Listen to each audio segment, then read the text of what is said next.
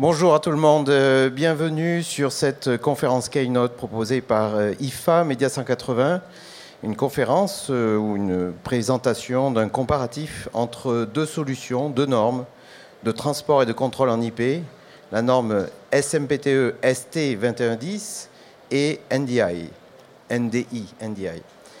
Cette présentation sera assurée par notre formateur expert et chef de projet, directeur de projet IFA, Emmanuel Dimoro, ici présent. Nous sommes un organisme de formation spécialisé dans le conseil et l'accompagnement en conduite de changement sur toute la transition IP dans le monde des médias aujourd'hui. Notre mission, c'est d'accompagner la transition pour des chaînes de télévision, des sociétés de prestations, des intégrateurs, mais aussi des industriels ou aussi le monde du corporate, notamment plus avec la norme NDI, autour de toutes ces évolutions qui posent beaucoup de problématiques dans le monde broadcast, mais on va évoquer ensemble à travers cette présentation que ces problématiques-là peuvent être en partie réglées par un certain nombre d'éléments à prendre en compte que l'on va exposer.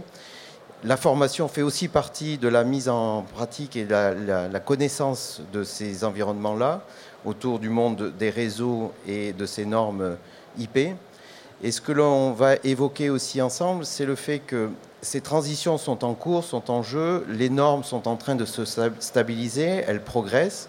Donc ces deux normes, ces deux environnements, l'un qui touche le monde du corporate autour du NDI et l'autre qui va toucher le monde du broadcast autour de la 2110.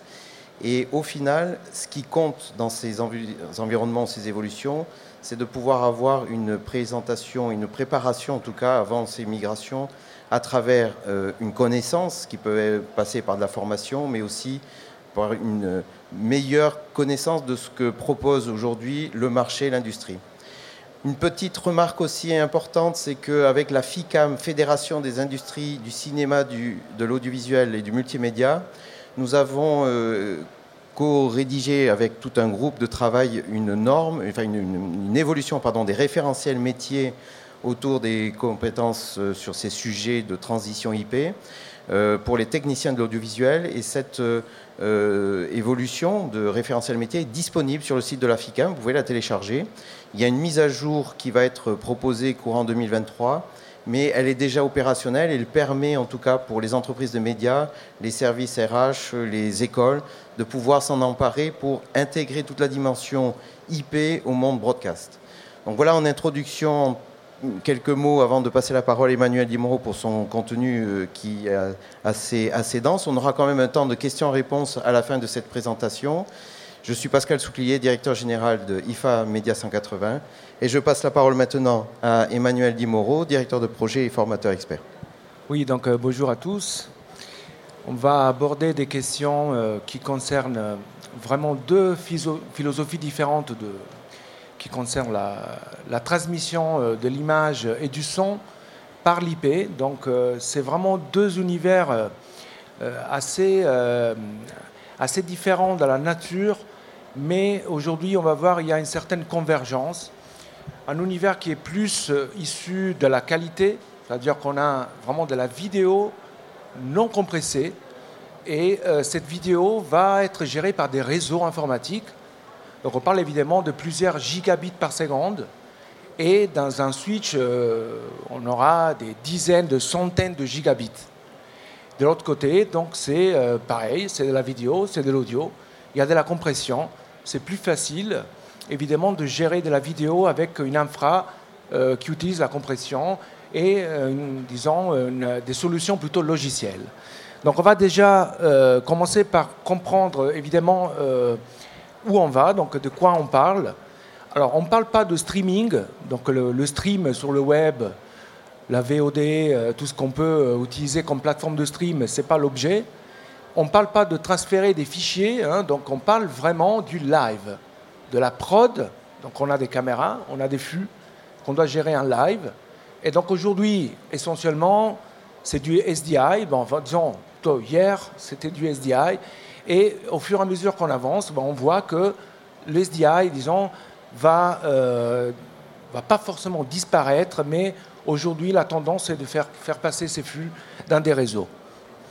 Alors, première question, Est-ce qu'il s'agit d'un standard ou pas? Qu'est-ce que c'est un standard?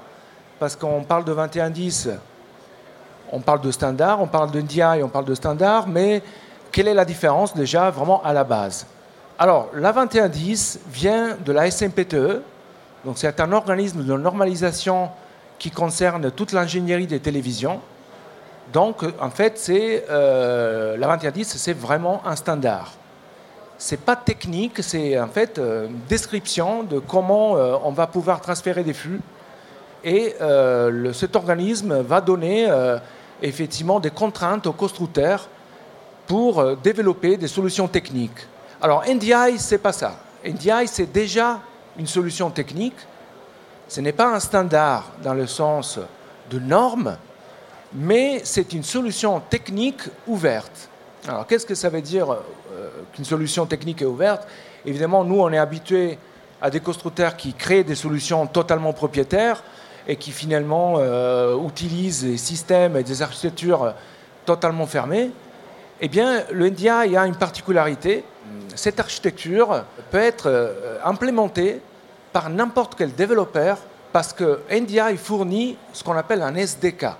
Donc, le SDK, c'est un kit de développement. Donc, n'importe qui, n'importe quelle société peut récupérer le SDK et développer des produits NDI. Donc, à la base, c'est des produits New Tech, mais aujourd'hui, on voit bien que le marché, effectivement, est en train d'accueillir énormément de NDI par des constructeurs différents qui utilisent donc ce kit de développement. Alors que, effectivement, la 2110, elle est interopérable par définition. Hein, c'est complètement différent. Ce n'est pas un kit de développement, c'est juste en fait une solution qui est proposée avec vraiment des descriptions de la norme et que chaque constructeur doit intégrer. Donc là, on va se poser des questions concernant vraiment un comparatif technique, mais quelle est vraiment la différence? Si le NDI peut être développé par n'importe quelle société, la 2110... c'est vraiment une norme, mais finalement, n'importe quel constructeur peut l'intégrer. Quelle est la différence technique entre les deux solutions? Alors déjà, on va dire que le SDI, c'est une solution typiquement logicielle. Donc, on a parlé de kit de développement, donc c'est du code source qu'on peut effectivement utiliser pour développer des logiciels. Donc, historiquement, c'est ça. On a un PC, on installe un logiciel. Le logiciel va sortir du NDI, un autre PC installe un récepteur, on récupère du NDI, donc c'est une solution, disons, essentiellement logicielle. La 2110 va devoir gérer des gros débits, donc cette solution est forcément liée à du hardware. Alors ça, c'est une différence très importante, parce que développer du hardware, ça coûte de l'argent, ça coûte énormément d'argent. Et donc, du coup, ça implique un coût, évidemment, supérieur. Et donc, les solutions électroniques utilisées par la 2110 exploitent quasiment tout le temps du FPGA. C'est des circuits électroniques avec des matrices de transistors et des contacts qui sont activés ou pas. Et donc, du coup, ça fait une matrice de transistors. Voilà, grosse différence entre les deux technologies. Alors, au niveau de la qualité, donc bien évidemment que la grosse différence, c'est que la 2110, à la base, ne compresse pas la vidéo. Et donc, pixel par pixel, disons, on a exactement le même contenu qui est transféré par les réseaux et récupéré par le récepteur. Donc, par rapport au SDI, on ne modifie en rien la qualité broadcast. Aujourd'hui, on a un peu la tendance de dire, oui, mais visuellement, même si on fait de la compression, on ne le voit pas. Oui, mais ce n'est pas une question de visuellement. C'est une question que pour faire de la compression, il faut faire de l'encodage. Pour faire de l'encodage, il y a forcément une latence. Qui dit latence dit, on va perdre le temps réel. Voilà la différence énorme entre le fait de compresser et pas compresser. Dans un cas, oui, on a des gros réseaux parce qu'ils doivent gérer des dizaines de gigabits. Dans l'autre cas, on a un débit inférieur. Par contre, dans un cas, on peut avoir des délais minimes. Dans l'autre cas, on aura perdu forcément une image. Et c'est pour ça que NDI va tout de suite vous dire on aura un décalage de l'image. Si les choses se passent bien, parce que parfois on peut avoir plusieurs images de décalage dans certains cas particuliers. Quel est au contraire l'intérêt de la 2110? C'est de ne pas avoir ce décalage, de pouvoir immédiatement encoder et envoyer. Donc, au niveau du NDI, par contre, il faut souligner qu'on a deux formats différents. Un format qui est vraiment propriétaire et c'est un format intra. Donc, vous voyez ce que c'est un format intra, c'est une image par image. On compresse seulement les images, une par une. Et puis, on a un format qui s'appelle HX, qui est un format, en effet, compressé en GOP. Donc, qui dit GOP dit qu'on a une image clé ici, une autre image clé plus tard, et entre ces images clés, on a des images vectorielles. Donc, il faut garder à l'esprit que NDI, ça ne veut pas dire une seule chose. On a quand même deux familles bien différentes. Il y a du NDI qui est compressé en intra et du NDI qui est compressé en interimage avec une imprécision supplémentaire. Donc, forcément, si vous compressez en interimage, vous n'avez pas la précision de l'image, mais du GOP, donc de plusieurs images. L'autre aspect qui est juste fondamental, mais c'est quand même un peu lié, c'est la synchronisation.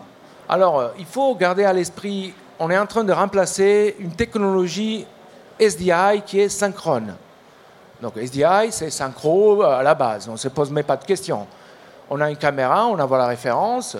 Bon, la caméra va être synchronisée avec tout le monde pour la simple raison que la synchro est gérée par des flux de bits, 1 et 0, 1, 0, 0, 1, qui sont gérés par un horloge global. Alors, l'IP ne marche pas comme ça, donc l'IP fonctionne par des paquets. Et donc là, on a une question fondamentale. Comment ça se traduit la synchro en IP? Synchro, ça veut dire je sors deux caméras et puis je sors de l'audio. L'audio est synchro quand on envoie les flux. Est-ce que l'audio et la vidéo seront synchro quand on arrive à destination? Voilà la question en IP. En fait, à la base, on n'est pas synchro en IP. Parce que l'IP nécessite de traitement, l'audio serait peut-être retardé, et on n'a pas ce contrôle-là. Alors, qu'est-ce que ça veut dire du coup, synchroniser un IP? La chose est très simple, on prend l'horloge de la machine qui est en train d'émettre, et cet horloge, on le met dans les data. Alors, si effectivement, cet horloge est dans les data, on peut se dire, ça va, ça suffit d'avoir le même horloge. Tout le monde, tous les équipements du réseau doivent avoir le même horloge. Parce que si tout le monde a le même horloge, on met l'horloge dans le paquet. Et à destination, on va trier.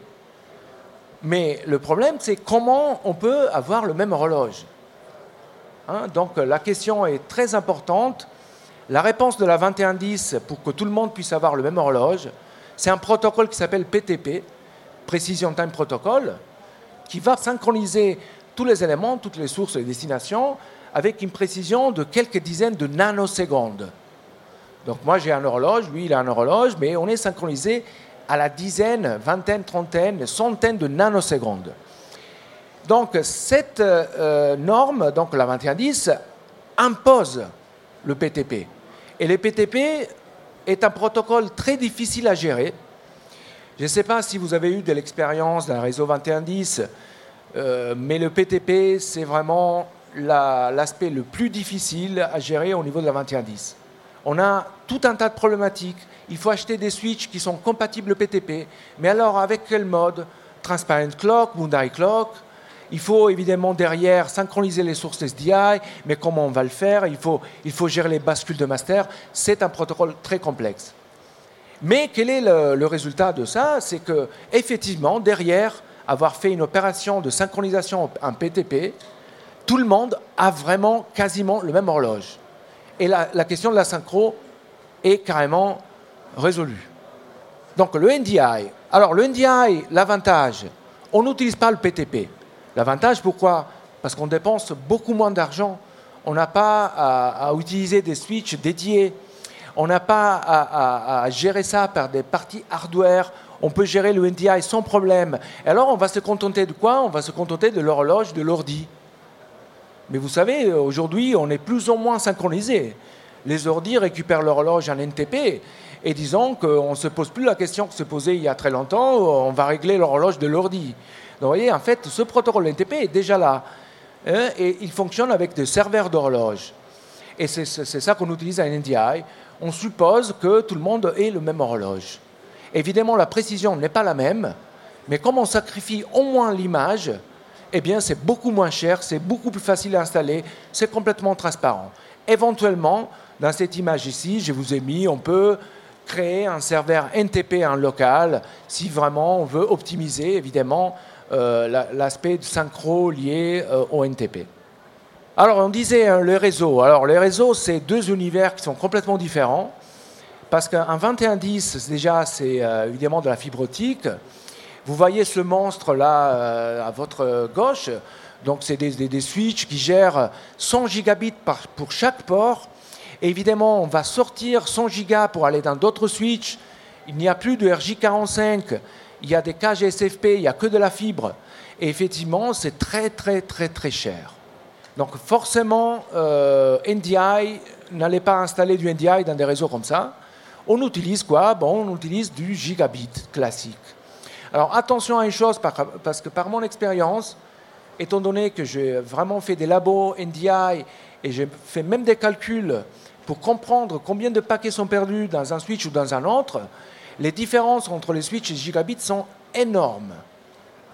Vous prenez un petit switch à quelques dizaines d'euros ou une centaine d'euros, et vous voyez que quand on arrive à 80% du débit, il va perdre 80% des paquets. Donc attention, le mot gigabit, c'est un mot générique. Voilà, c'est comme dire ma voiture peut aller dans l'autoroute. Mais qu'est-ce que ça veut dire?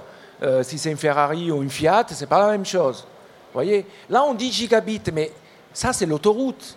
Mais un switch n'est pas le même par rapport à un autre. Si effectivement le switch est censé gérer vraiment le gigabit correctement, le prix n'est pas le même. À tel point que NDI a fait un accord avec Netgear pour utiliser d'une façon, disons, standard. Hein. Aujourd'hui, il le propose d'une façon carrément obligé, vous achetez du NDI, on vous conseille vivement d'acheter des switches gigabits qui sont à la hauteur. C'est une gamme, effectivement, Netgear AV, ça s'appelle comme ça. C'est des switches qui vont gérer de l'audio et de la vidéo avec des profils faciles à gérer. Parce que les gens qui font du NDI n'ont pas envie non plus de passer du temps à faire des configs réseau. Donc on a des profils, on gère des profils, on dit, bon, tel port, j'utilise la vidéo, tel autre port, j'utilise l'audio, et voilà, et ça se fait tout seul. Mais donc, en faisant des tests sur ce genre de switch, on a quand même une bonne qualité et pas trop de pertes de paquets. Et ça, c'est ce qu'on disait. Donc, le réseau, il faut l'administrer. Donc, vous voyez à gauche de la config très lourde sur des switches, évidemment, au niveau du genre Cisco ou Arista, hein, pour qu'on soit clair, avec effectivement un paramétrage de qualité de service, c'est très compliqué. Enfin, il faut être du métier, quoi, du métier des réseaux.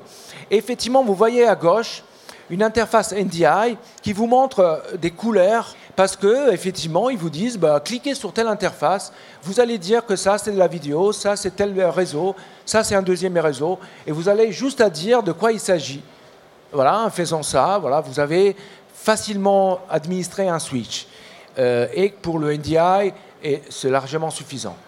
Au niveau du réseau, donc si on reste dans les couches un peu techniques, un 2110, c'est pas question de faire autre chose que le multicast. Alors multicast, si vous le connaissez pas, c'est qu'en IP, on envoie un flux, et ce flux, il est propagé sur plusieurs destinations, et c'est forcément obligatoire en 2110, ça impose évidemment une contrainte supplémentaire. En NDI, disons, on a quasiment systématiquement de l'unicast. Unicast veut dire que quand j'envoie un flux, je l'envoie vraiment à une destination. Si je dois envoyer deux flux à deux destinations, je dois envoyer deux flux. Donc c'est moins optimisé et pour simplicité, un NDI, on utilise plutôt de l'unicast. Il faut dire quand même que l'NDI prévoit aujourd'hui du multicast si on veut, mais alors on tombe sur des problématiques effectivement de configuration réseau. L'autre aspect qu'il faut considérer, c'est un aspect très important. Parce qu'il y a quelques temps, on disait oui, mais le NDI, ça reste, il est coincé dans un petit réseau. C'est-à-dire, vous avez un réseau, vous avez des sources de destination, voyez, et en fait, le NDI va être géré dans un seul réseau. Par exemple, je ne peux pas sortir d'un bâtiment, aller dans un autre bâtiment et passer des routeurs, traverser des routeurs. Donc ça, c'était une contrainte qui n'était pas effectivement évidente il y a quelques temps. Aujourd'hui, effectivement, on peut sortir du routeur. Donc on peut faire du NDI entre un bâtiment et un autre, même un pays et l'autre. On peut faire de la remote prod. On peut envoyer des flux sur Internet ou on peut envoyer des flux d'un réseau, d'un VLAN à un autre VLAN de l'entreprise. Donc ça, c'est une grosse avancée du NDI. Et côté 2110, ça, c'est naturel. Personne ne s'est posé la question. Forcément, le multicast a vocation à passer d'un réseau à l'autre et il n'y a pas de souci. Donc du coup, on a un autre aspect qui est crucial, c'est l'aspect du contrôle. Donc si vous avez des flux dans les réseaux et vous voulez envoyer tel flux vers tel moniteur, vous voulez récupérer tel flux par le mélangeur, vous voulez envoyer tel audio vers tel traitement d'audio, comment on fait en fait un IP ? Alors un IP, c'est particulier, le contrôle, il ne fonctionne pas du tout comme ça fonctionne en NDI. Je vais vous expliquer de façon très très simple la grosse différence. En NDI, vous avez ce qu'on appelle une grille. Hein, donc ça peut être un SDI, merci Pascal. Mais vous l'avez aussi en audio, par exemple une grille MADI, une grille SDI. Et donc comment ça fonctionne la commutation en SDI ?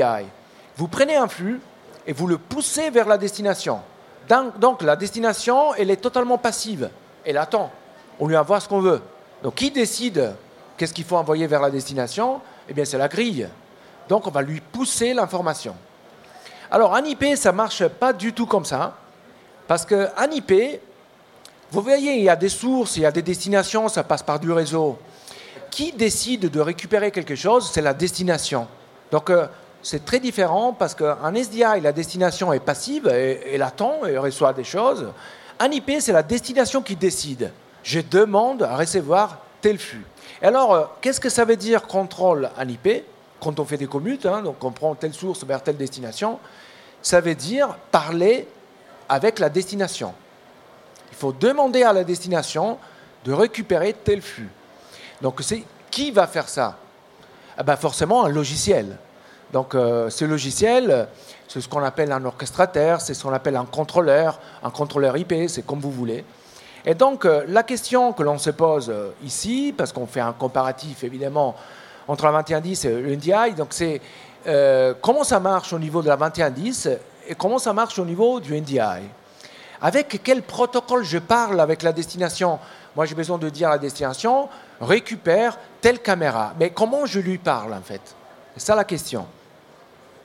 Et là, on tombe dans une problématique qui est assez gênante, assez complexe à gérer. La 2110, en fait, ne nous dit pas comment contrôler les destinations, tout simplement. La 2110 n'a pas d'outils pour contrôler les destinations, n'a pas de préconisation particulière.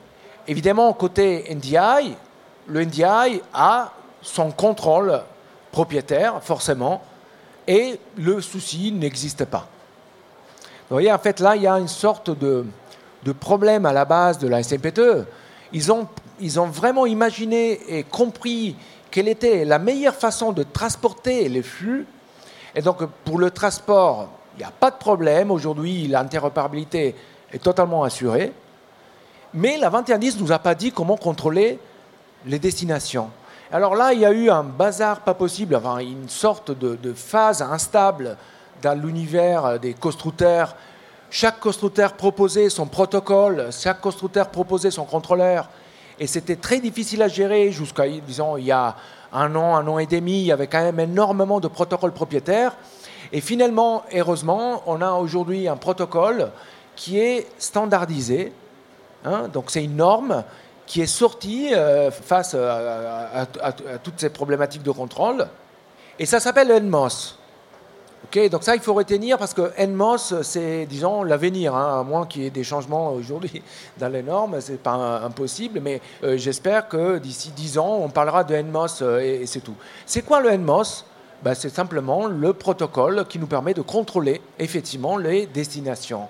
Alors vous voyez que j'ai grisé quand même SMPTE, ça veut dire que la SMPTE ne propose pas le contrôle, mais la SMPTE a été active du moment où ils ont défini le NMOS. Parce que le NMOS a été défini par un autre organisme de normalisation qui s'appelle AMWA, et SMPTE était membre de cet organisme-là. Tout le monde se mit autour de la table. Pour sortir le NMOS, il y a eu l'IBC, le NAB, il y a eu la SMPTE, VSF. Il y a eu énormément de monde autour de cette problématique de contrôle, et bien ils ont sorti quand même le NMOS. Aujourd'hui, le NMOS, il est quand même assez compatible avec la plupart des équipements. Parfois, on a encore des problèmes. On va attendre un peu pour la stabilisation totale, mais aujourd'hui, on travaille quand même pas mal avec le NMOS à 360 degrés. Et ce problème est fini. Parce qu'il y a eu une première phase dans la 2110. Nous, on a suivi énormément de projets 2110 où il n'y avait pas de protocole de contrôle normalisé.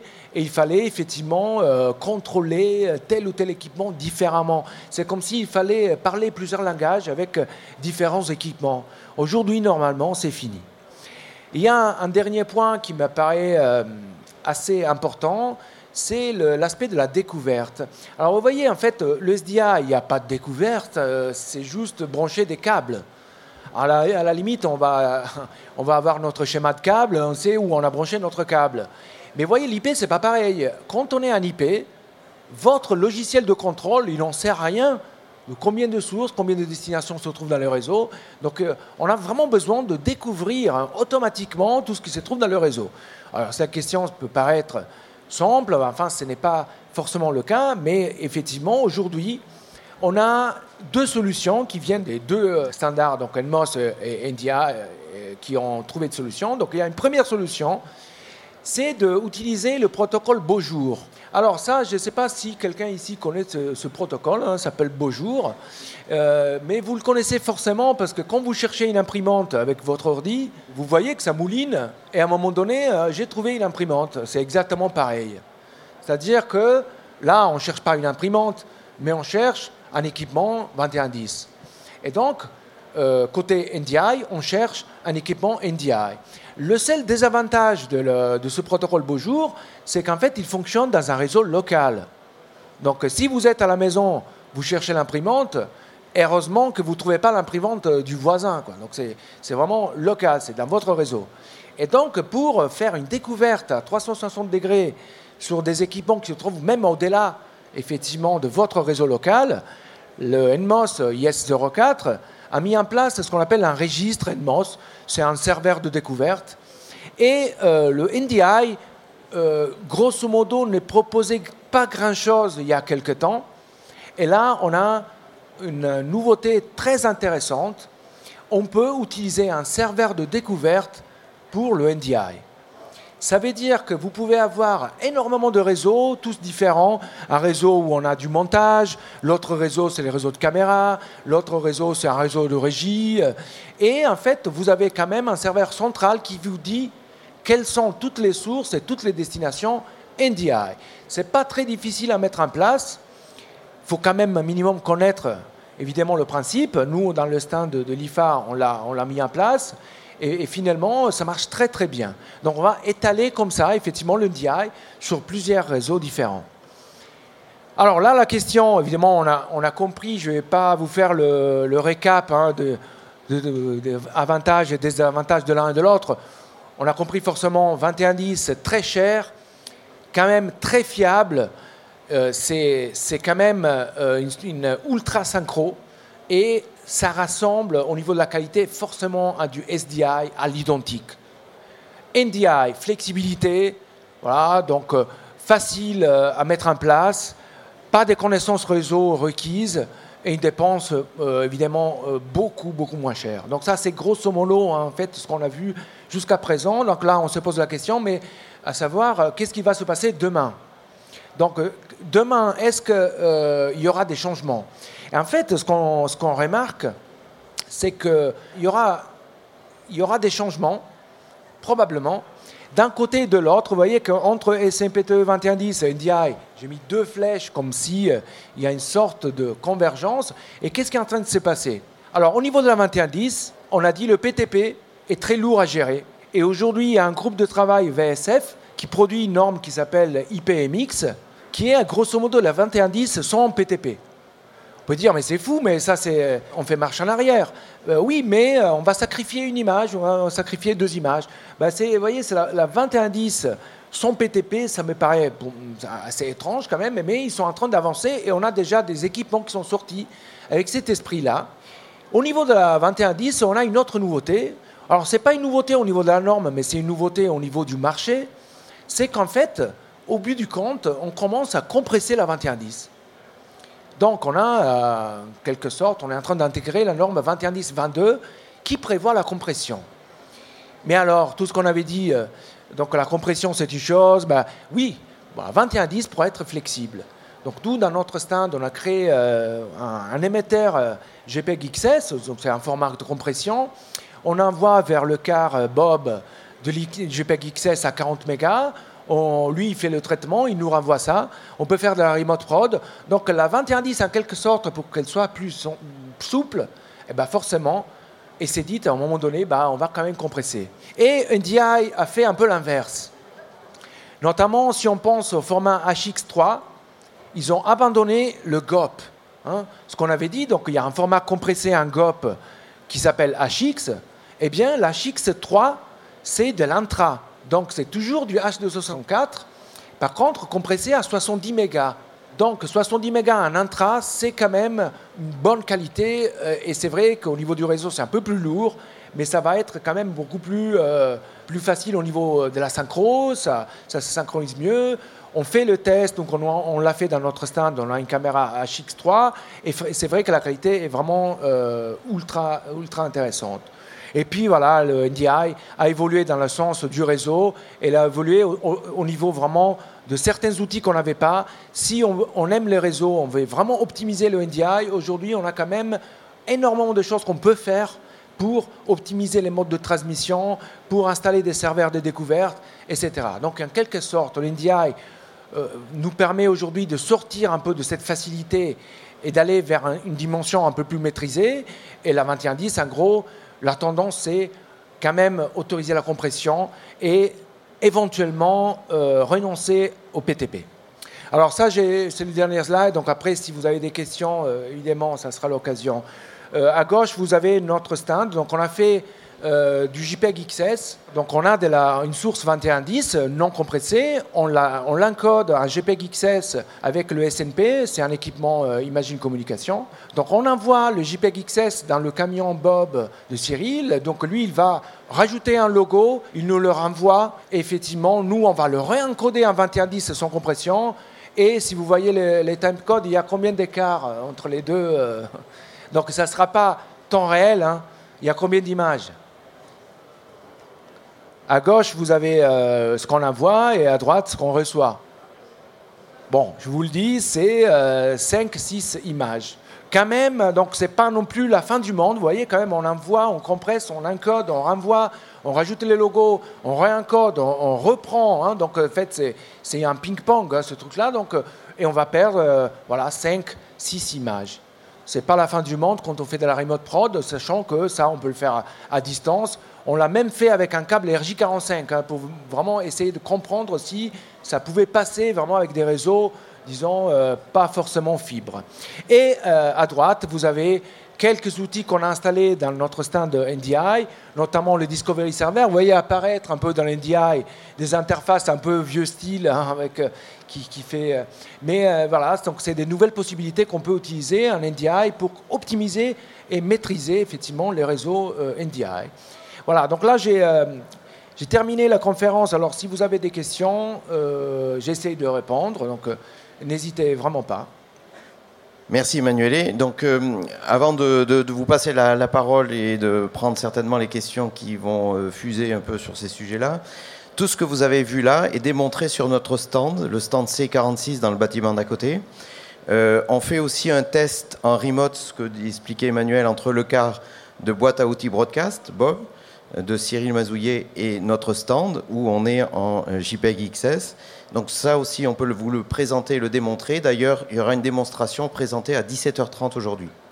Donc maintenant, je vais passer dans les rangs et si vous avez des questions, n'hésitez pas, on est là pour vous y répondre. Il nous reste environ une petite dizaine de minutes.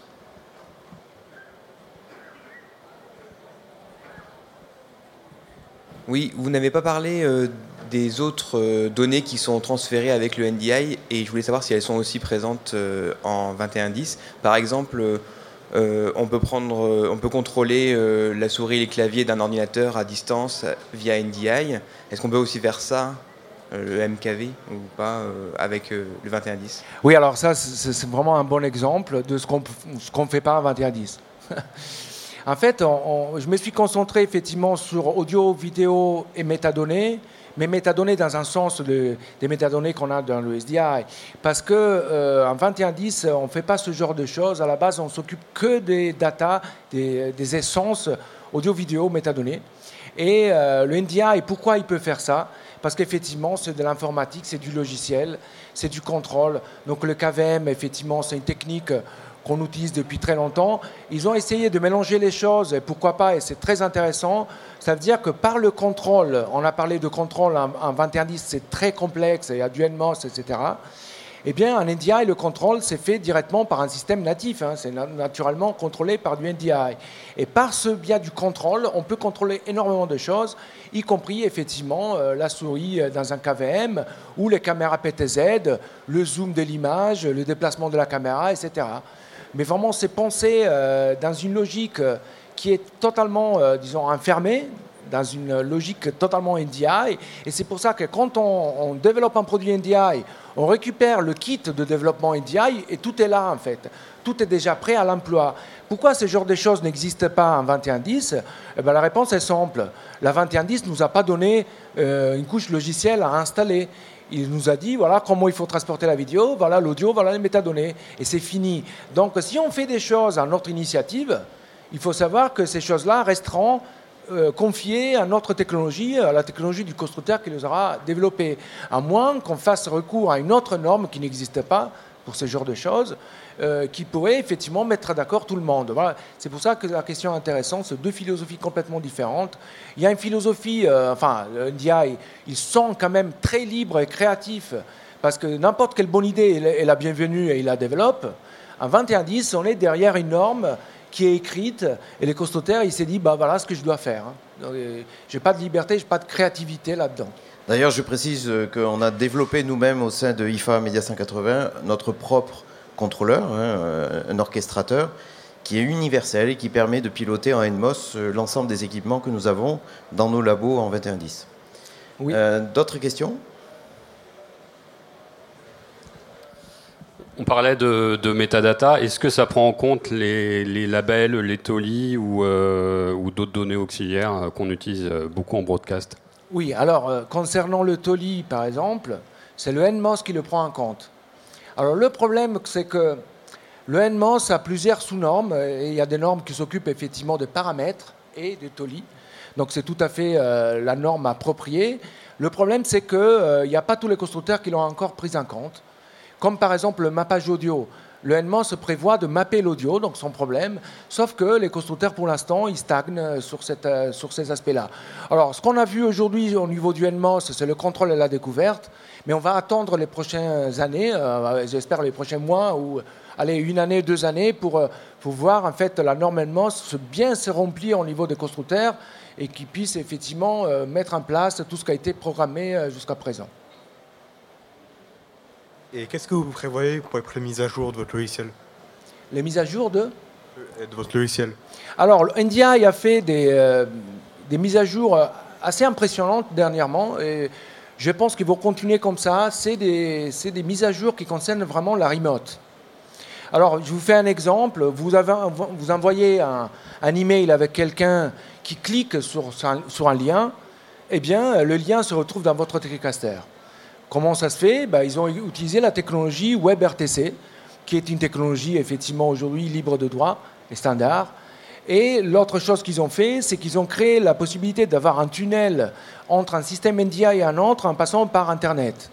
Donc ça veut dire que vous avez tout un tas de sources, destinations NDI qui se trouvent par exemple dans un bâtiment, même chez vous, où vous voulez. la même chose ailleurs, et vous créez un tunnel et vous voyez de l'autre côté, effectivement, tout ce qui se trouve en termes de sources, vous pouvez les récupérer, les envoyer.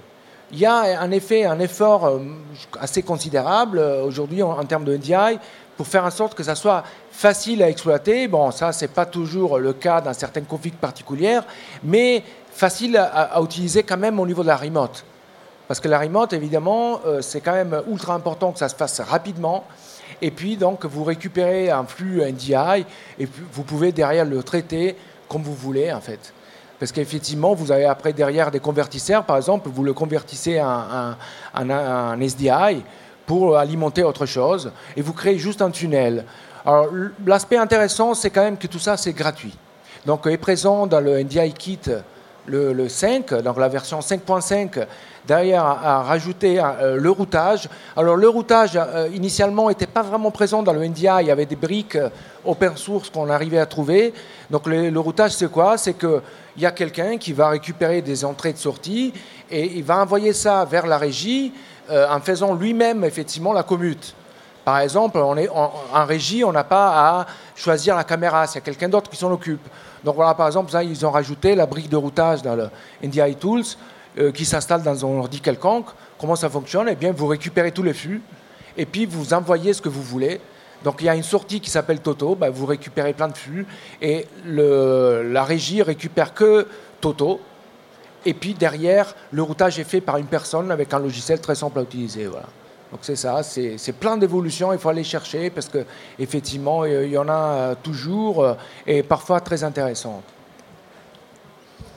Est-ce que dans vos tests pour le NDI, vous avez repéré des pertes de paquets qui peuvent varier? C'est-à-dire, on a une ou deux images de délai. Est-ce que parfois, ça peut monter à 3 et puis redescendre à 2? Est-ce que ça peut poser des problèmes si l'audio est désynchronisé et... Alors, donc, il y a deux formats. Le format propriétaire, c'est un format qui est très exigeant en termes de délai et il fonctionne avec une image. Donc, si les décalages dépassent l'image, on ne voit pas l'image arriver carrément. L'autre, c'est, effectivement, on a dit l'HX. Donc l'HX, on ne peut pas être si rigoureux. Et donc, ce qui va se passer, en général, c'est que l'image clé n'est pas forcément l'image qu'on va perdre. On va perdre des datas au milieu. Et donc, quand on perd des images au milieu du GOP, c'est là qu'en fait, on va avoir des soucis. Et donc, il va y avoir une renégociation. Et le délai commence à augmenter éventuellement. C'est pour ça qu'en fait, en NDI, il ne faut pas se cacher les choses. Donc, vous n'utilisez pas n'importe quel switch. Donc, ça, c'est une légende. C'est du gigabit, je prends n'importe quel switch gigabit. Ben non, ce n'est pas du tout comme ça. Donc, en NDI, attention, le réseau est très important. Il faut que ça soit du gigabit. Mais quand j'ai vu moi-même 0 perte de paquet avec un lien à 950 mégabits sur un lien gigabit, je me dis, voilà, là, c'est le switch qui assure. Et quand je vois qu'on a 80% de perte de paquet, alors là, vous voyez, c'est qu'on ne peut carrément pas travailler, là. Donc, c'est très important de choisir quand même des équipements réseau qui tiennent la route. Voilà, je crois qu'on arrive au terme, au moins, de la diffusion streaming de cette session. On a peut-être encore 2-3 minutes pour des questions après, mais je voulais simplement vous remercier déjà d'être venu en nombre aujourd'hui pour cette intervention. Tout ce que nous avons évoqué, vous pourrez le retrouver sur le stand IFA Média 180. Sur le site media180.fr, vous avez tous les projets, les contenus de formation, les programmes au niveau de la 2110 d'un côté et du NDI de l'autre, et qui sont disponibles sur des formats courts et qui sont organisés toute l'année ou en intra chez vous, dans vos locaux. Nous avons nos labos techniques mobiles que nous pouvons déplacer, amener directement dans vos entreprises pour faire des formations très pratiques en atelier labo. Merci infiniment pour votre présence et puis à très bientôt sur notre stand. Merci Emmanuel.